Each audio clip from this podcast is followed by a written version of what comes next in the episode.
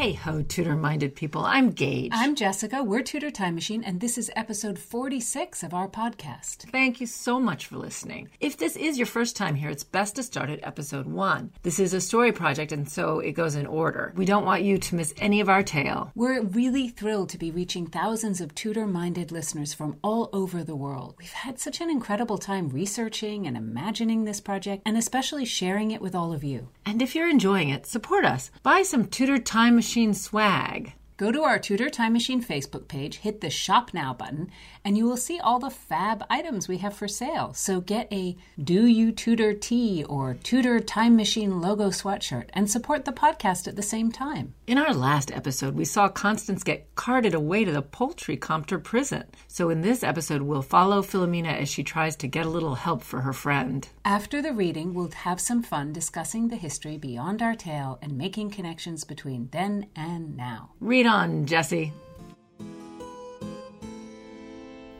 Chapter 46 Bedford House, in which Philomena receives a gift and a rebuke. The Swedish ladies were running about with great urgency, as if it were midday and not two o'clock in the morning. The princess had been there but a moment ago, yet now was not to be found, and the other ladies knew nothing of Constance's fate. They were hot with questions. Was Mistress Constance well? Why had she been taken away? I tell you true, Constance has landed in a terrible position. Do you think the princess would give her aid? Philomena asked Doradai.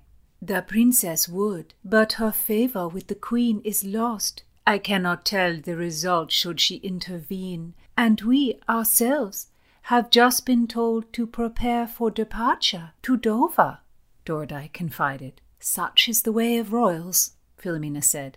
Is it so? Doradai asked. They fancy to see a mother's grave and haul off their household? I thought this particularly the Vasa way. I should have known the princess's reasoning was not so predictable. I presumed she was escaping her debts. Oh, she is that as well. Creditors banging at the door day and night, the baker climbing through the window, the vintner waiting at the water stairs. The princess has escaped them all. Doradai clapped her hands. But you, Mistress Arundel, the rooms at the inn, the festivities you have hosted for us, you have been a trusting friend. It is not a fair thing to cheat you of recompense. Doradai ran up the stairs, calling to Philomena, Come, come, mistress. The princess's dressing room was in a state of luxurious disorder, with packing cases and boxes thrown about, a fur cape draped on a table, a box of emerald rings, shoes with fine diamond buckles. Philomena thought the princess could quickly pay every one of her creditors, should she have desired to do so.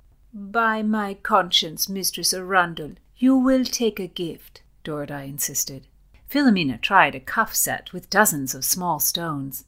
These earbobs would suit you well. Doradai held up two dangling pearls.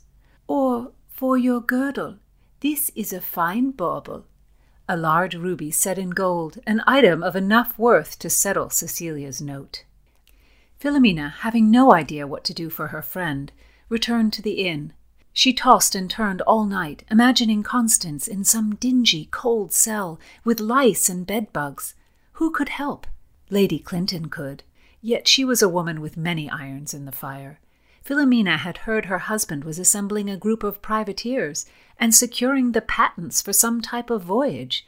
That business would rank far above the imprisonment of a Catholic maid of honor. On the other hand, Lady Clinton had always been an advocate for Constance, and might, Philomena hoped, be willing to speak up for her. Philomena set out for Whitehall at daylight, dressed in her finest attire, her new pendant slung at her waist. The river landed her at the privy stairs.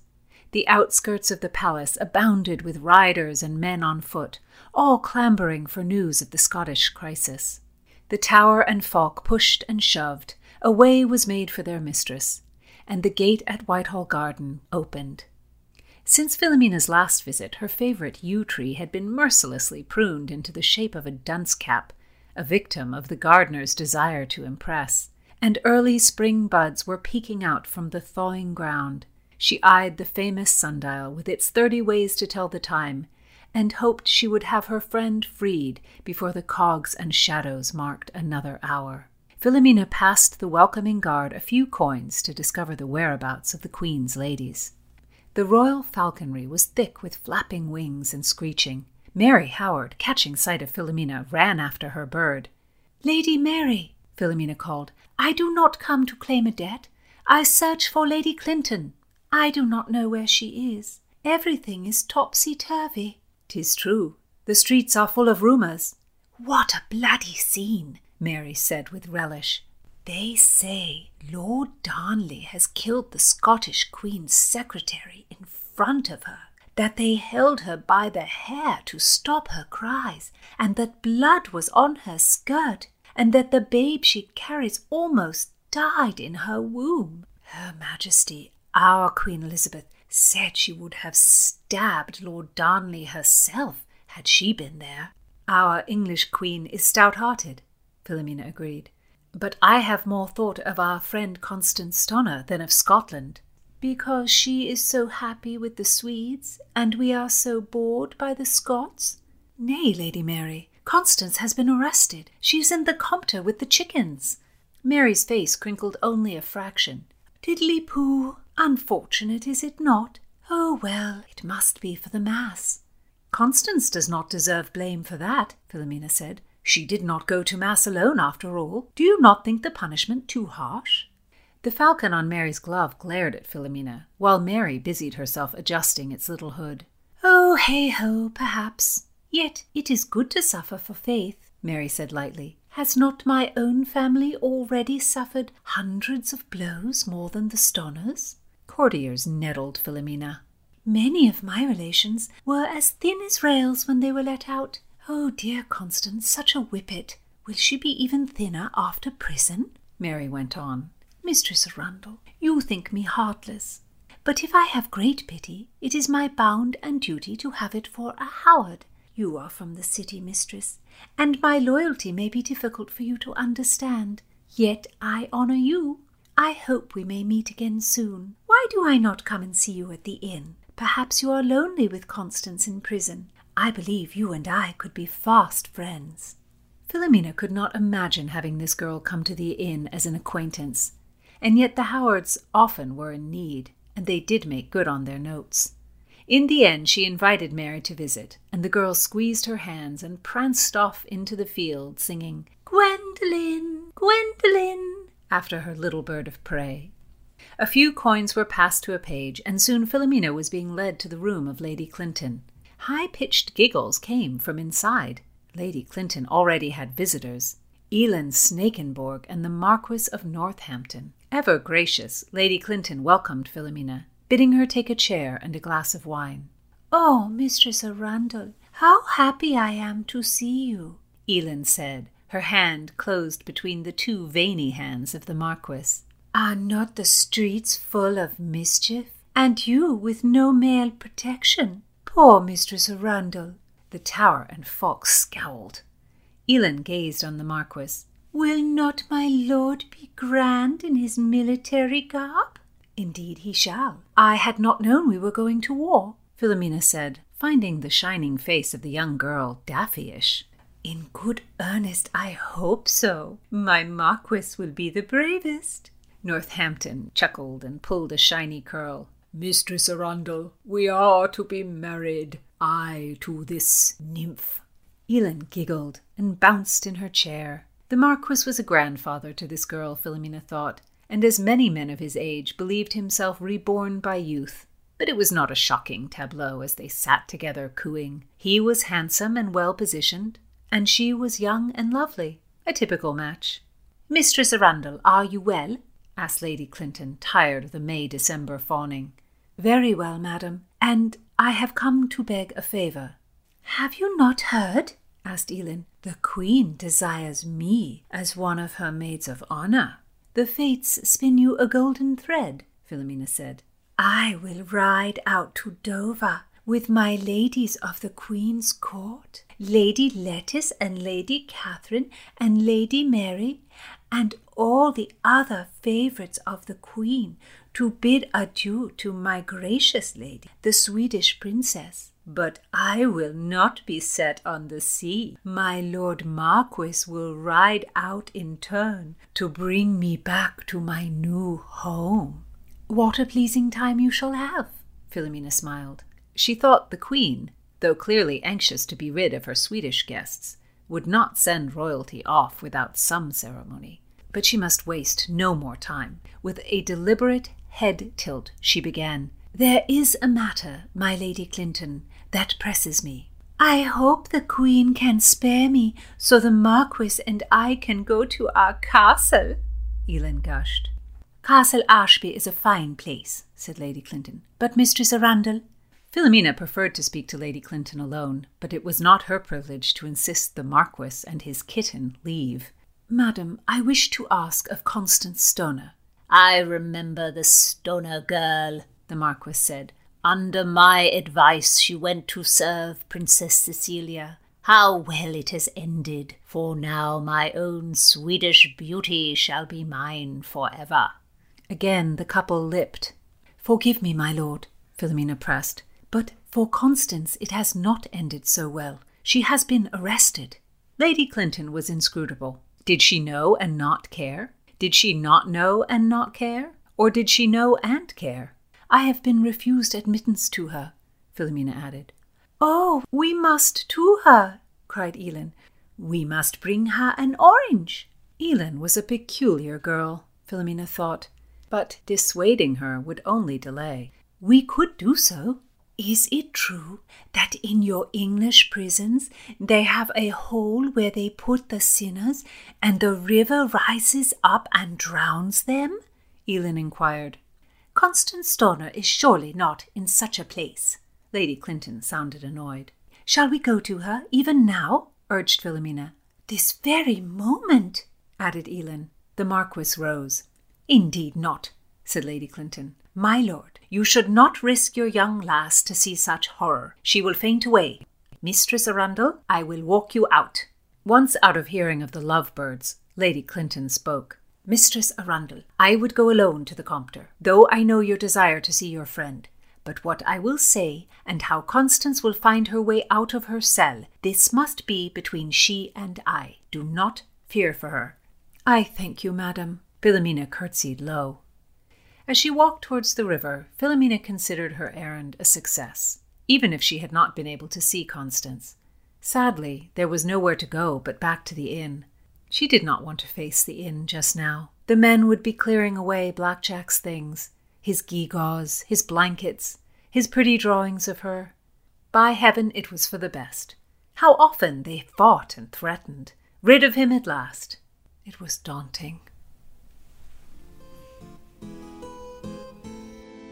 Philomena has appealed to everyone she can think of to help Constance in this chapter. But it's a terrible moment for Constance to get into trouble because London itself is in chaos and everyone is busy with their own concerns. And Cecilia has really burnt through whatever goodwill Queen Elizabeth had left for her. This departure of Cecilia's is based on the real events of her final days in England. It's kind of a tangled situation because Elizabeth got wind of a number of transgressions by Cecilia in a short space of time. So one of those was Cecilia's continued contact with Dr. Delannoy. Delannoy had promised the Queen that through his unique alchemical process that he claimed to have, he would make her gold. She had paid his way to London and had paid for him to remain there and to have a laboratory. But Elizabeth was getting tired of waiting for this gold to be made. Was she surprised by his failure? I mean, that seems a little crazy. Well, I think she was probably second guessing the outlay she had made in funding him because at this point in the early spring of 1566, Elizabeth actually had Delannoy put under house arrest. And one of her issues with the alchemist, along with his failure to make gold, was that he was in continual contact with Princess Cecilia. So it's not entirely clear what Elizabeth feared was going on between Delannoy and Cecilia, but they were certainly aware that Delannoy was selling things for Cecilia in secret so she could keep the cash and not pay her debts, which seemed to be her entire goal in life. Or her raison Her raison d'etre was to make debts and then not pay them. So Elizabeth was so angry because she was getting complaints about these debts from tradespeople and they appealed to her to pay Cecilia's debts. So you know she was not having that. And she had given Cecilia an allowance to stay in London. It's I mean, that's the thing is that, you know, Elizabeth was like, I gave you a generous allowance. What are you doing? She had also paid for Cecilia to stay there. Selling things for Cecilia was beneficial for Delanoy because he would take a little fee for the transactions. And that was money which he was also trying to keep out of the Queen's notice because he didn't want her to think that he was making gold because he wasn't. So Elizabeth banned any contact between Delanoy and Cecilia, but of course they continued to correspond. Right. I mean, when you have servants and people, you can find ways to correspond, right? So when Elizabeth found that out, she had Delanoy arrested and taken to prison. The situation at Bedford House just got more and more chaotic. There were stories of creditors breaking through the windows and doors and demanding payment, and apparently a butcher even threatened the household with a meat cleaver. And of course, Delanoy's excuse, his reason for why the gold wasn't being made, was that he was being given evil spells by other alchemists. So he wasn't able to achieve this goal. When you're dealing with something like alchemy, it's pretty easy to make excuses as to why it's not working out so well. but to add to this, at this point, you know, the Earl of Bedford comes back to London from his military duties at the border of Scotland and England, and he found his once beautiful, pristine mansion on the Strand kind of a complete wreck from all the partying Cecilia and her household had done there. There was nicks in the wood, there were broken windows, there were stains on the furniture. He's like, oh my God, what the hell? He must have just blown a gasket.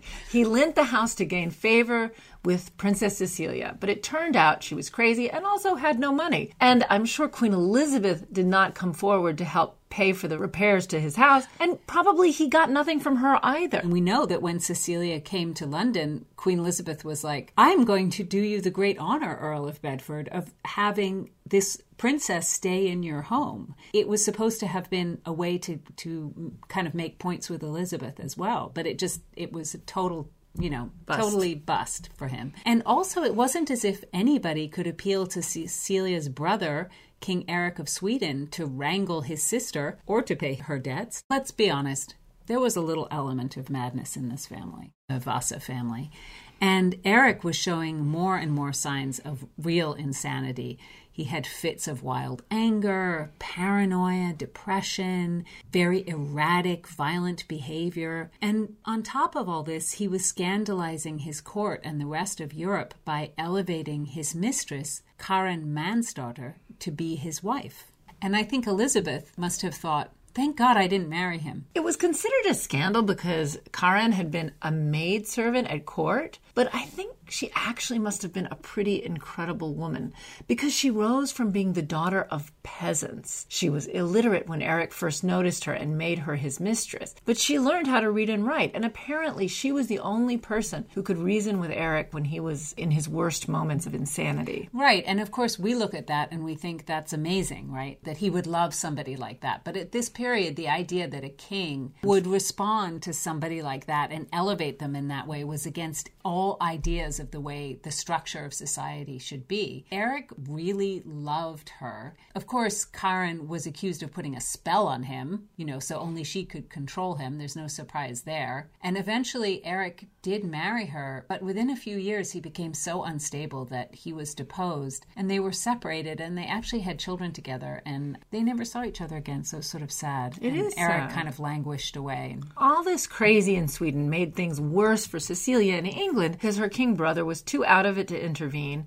And meanwhile, Cecilia's husband, Christoph the Margrave, snuck back into England from the continent with a plan to smuggle Cecilia out of London without her creditors knowing. That seems like an insanely expensive Complicated. and complicated plan instead of just giving the creditors or What working it out, them. right? Or even a part of what you owe them, right? Yes. But to be super, super careful about this plan, he disguised himself in a false beard and a wig to evade his own numerous English creditors. it just seems very, very thin. Very thin. I mean, a false beard is not going to get you very far in England, where you are a Margrave, you have a Germanic accent, and an entourage. Yes. You think it's hard to be incognito like that? Yes. Well, guess what? The plan failed because his creditors, who were always on the lookout for him, got wind of his return and he was captured and imprisoned. Well, then as now, not paying your debts gets you into a boatload of trouble. Yeah, and I wonder if he was fleeing debts in his in his own country. Probably. yeah. He's like, I've got this beard and these false whiskers. They shall protect me. But Elizabeth did intervene on his behalf. She had him released, but that was it. She basically made it clear to Cecilia that now was the time to depart from London. So Celia pawned all of her remaining goods to fund the trip back home and began packing up. But of course, she didn't use any of the money she got from pawning her things to pay even a penny to her creditors. So this is the scene at Bedford House that Philomena walks into. They, they are not ready to listen to, you know, any domestic problems. No, I mean, Doradai feels bad for Constance, right? But there's not much anybody can do. Philomena is like, all right, that's not working. I've got to go somewhere else. So she goes to Whitehall. And this is the first time we've seen her there. It's kind of where the city meets the court. And even though Philomena is distracted by her her desire to help Constance, even she can't help but notice these amazing gardens and the sundial of Whitehall when she comes in from the London streets, you know. No, it must have been quite a thing to step from the dirty city into this sprawling, well tended, rolling, massive garden. Mm-hmm.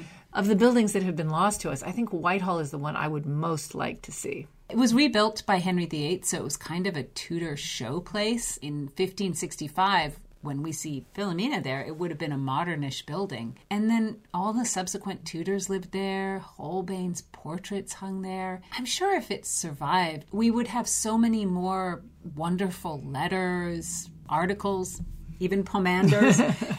Who knows what we lost, but it, it all burnt in 1692. I would love to see where the ladies lived and just how all that worked. At this time, the area around Whitehall was not built up. There was a big hunting ground behind it. It had several incarnations during the Tudor period, which is normal, right? Well, a sort of new reign, you want to put your stamp on yes. it, right? And we love to remodel now, and they Yeah, like to they- remodel then. So we have a few descriptions of how it changed over time. And in 1584, one royal visitor describes the garden as having 34 high columns Wow. Covered with various fine paintings. That's crazy. Outdoor paintings. It's good to have servants to move your Michelangelos and Holbeins around so you can see them as much as you would like. I just can't even think about all the art that was lost when Whitehall burned. Yeah, no, it's terrible. Another contemporary said that there was art, again, columns, flags with the Queen's insignia, and in the middle of the garden, a nice fountain with a remarkable sundial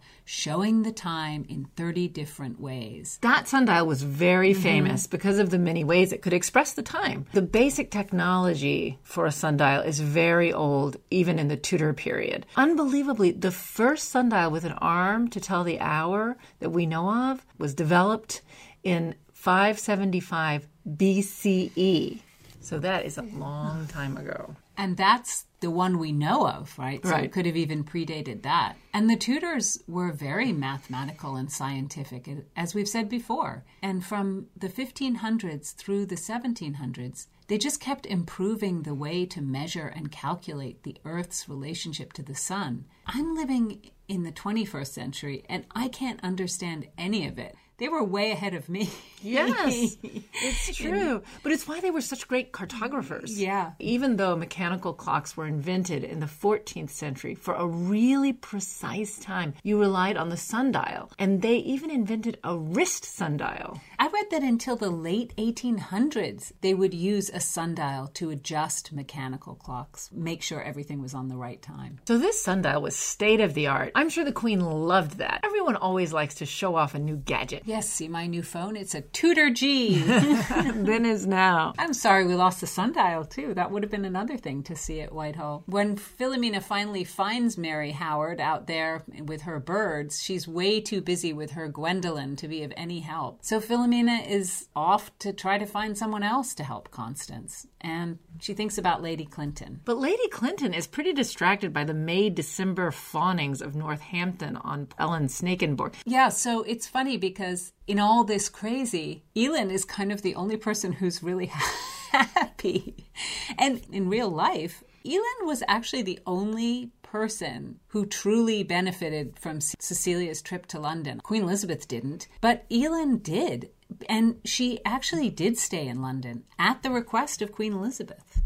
Who did it for William Parr, the Marquis of Northampton? Yes, because he really was passionately in love with this 16 year old Swedish girl, and he wanted to marry her. But he had his own complications because he had made a very unfortunate first marriage that was really not his not fault. his fault. Yeah, because his mother wanted him to marry an heiress. And so he was married at 13 to a 10 year old heiress, Anne Bourchier. And obviously, as we've talked about before, you know, when couples were 13 and 10, they didn't live together. And so they waited until they were of age, but they did not get along at all. And when she was 22, Anne eloped with her lover. She was had her own money and she was like, I'm not living with you, William Yes. Parr. I'm off. So not eloped in that they got married. No, you're right. She ran away with him. So she had a son by him, mm-hmm. and because she was still married to William Parr, he was named John Parr. So, of course, William Parr feared that this child that was not his mm-hmm. would claim his estates because he was technically born within a married state. So, he convinced Parliament to declare his marriage to Anne void because of her adultery. you could obtain a divorce, which meant that you didn't have to live with your wife who had committed adultery. But it was very hard to actually dissolve a marriage, to annul a marriage, to make it that that marriage had never happened. And Parr's desire was to get married again. So it was very complicated. At this time, his sister Catherine Parr happened to be the sixth wife of Henry VIII, so Parliament mm, kind of granted an annulment, but it was always a little questionable. And Parr did get to marry his second wife, Elizabeth Brooke. But that marriage was always under scrutiny. In some years it was considered valid, some years it was considered not valid, then it was considered valid again. And Elizabeth Brooke died in 1565. We talked a little bit about her in the beginning of the book because actually she was a great friend of Lady Clinton's. In 1565, Parr's wife Anne is still alive. So, as you can imagine, the church denied his request to marry Elin. Yeah. They still felt that the annulment was not valid. But I think it was okay for Elin because she was only 16. Yeah, that's maybe right. She had time to wait. she didn't want to. Ma- I mean, no, I'm, I'm projecting. She was taken into Elizabeth's household as a maid of honor, and she must have done quite a good job because subsequently she was elevated to a lady of the Privy Chamber and given her own rooms at Hampton Court, her own servants, and her own horses, which was quite a mark of favor from Elizabeth, who didn't like to give things like that away. We've made this observation a few times in this podcast, and it's kind of a general theme for us is when you read about some of these ladies in waiting, you always hear that they were the queen's favorite. You hear that they were the queen's favorite and that they were the most beautiful. It's really hard to know exactly what was going on. Everybody wants to have their own candidate. You can even read that Elizabeth Brooke was a closer advisor to Elizabeth I than Robert Dudley. So many people said she was her favorite. Right. And then some people say Lady Clinton was her favorite. Yes, absolutely. And then they've known each other since childhood. Right. It's always a little dodgy when you read that someone was the most favored or the most beautiful. Because apparently everybody was the most beautiful. But look, that's good. all We'll, beautiful. we'll, we'll, we'll spread the love around. Elin continued to be feted by the rich and powerful Marquis of Northampton. And finally, in 1571, when Parr's first wife, Anne, died, they got married. Yeah. But then he only lived a few months after their wedding, which. After all that waiting. Yes, it is Yeah. either sad or not sad. I don't know. She's a 20 something widow. She has a lot of money and she has some beautiful estates. So mm-hmm. she's actually in Great, sh- I great mean, shape. Yeah. She's in great shape. So she didn't just run into another marriage. She waited and then she found the right person, Sir Thomas George. They lived happily ever after and they had eight children. so it all worked out for It all worked out for Elin. And in 1603, because of her high status, she was the chief mourner at the funeral of Queen Elizabeth I. Quite a journey for this teenage maid of honor from Sweden. But that's all in the future. In our chapter, Elin is way too interested in her own fate to give much thought to Constance having been arrested. Philomena appeals to Lady Clinton, and we're going to hope that Lady Clinton can actually help Constance get out of jail, but we're going to have to wait until our next episode to find out what happens with that. All and right. meanwhile, Philomena has to go back to the inn where Blackjack has moved all his things. He's moved out. That's very- very sad for her. So join us next time for more Times Riddle and more Tudor minded talk.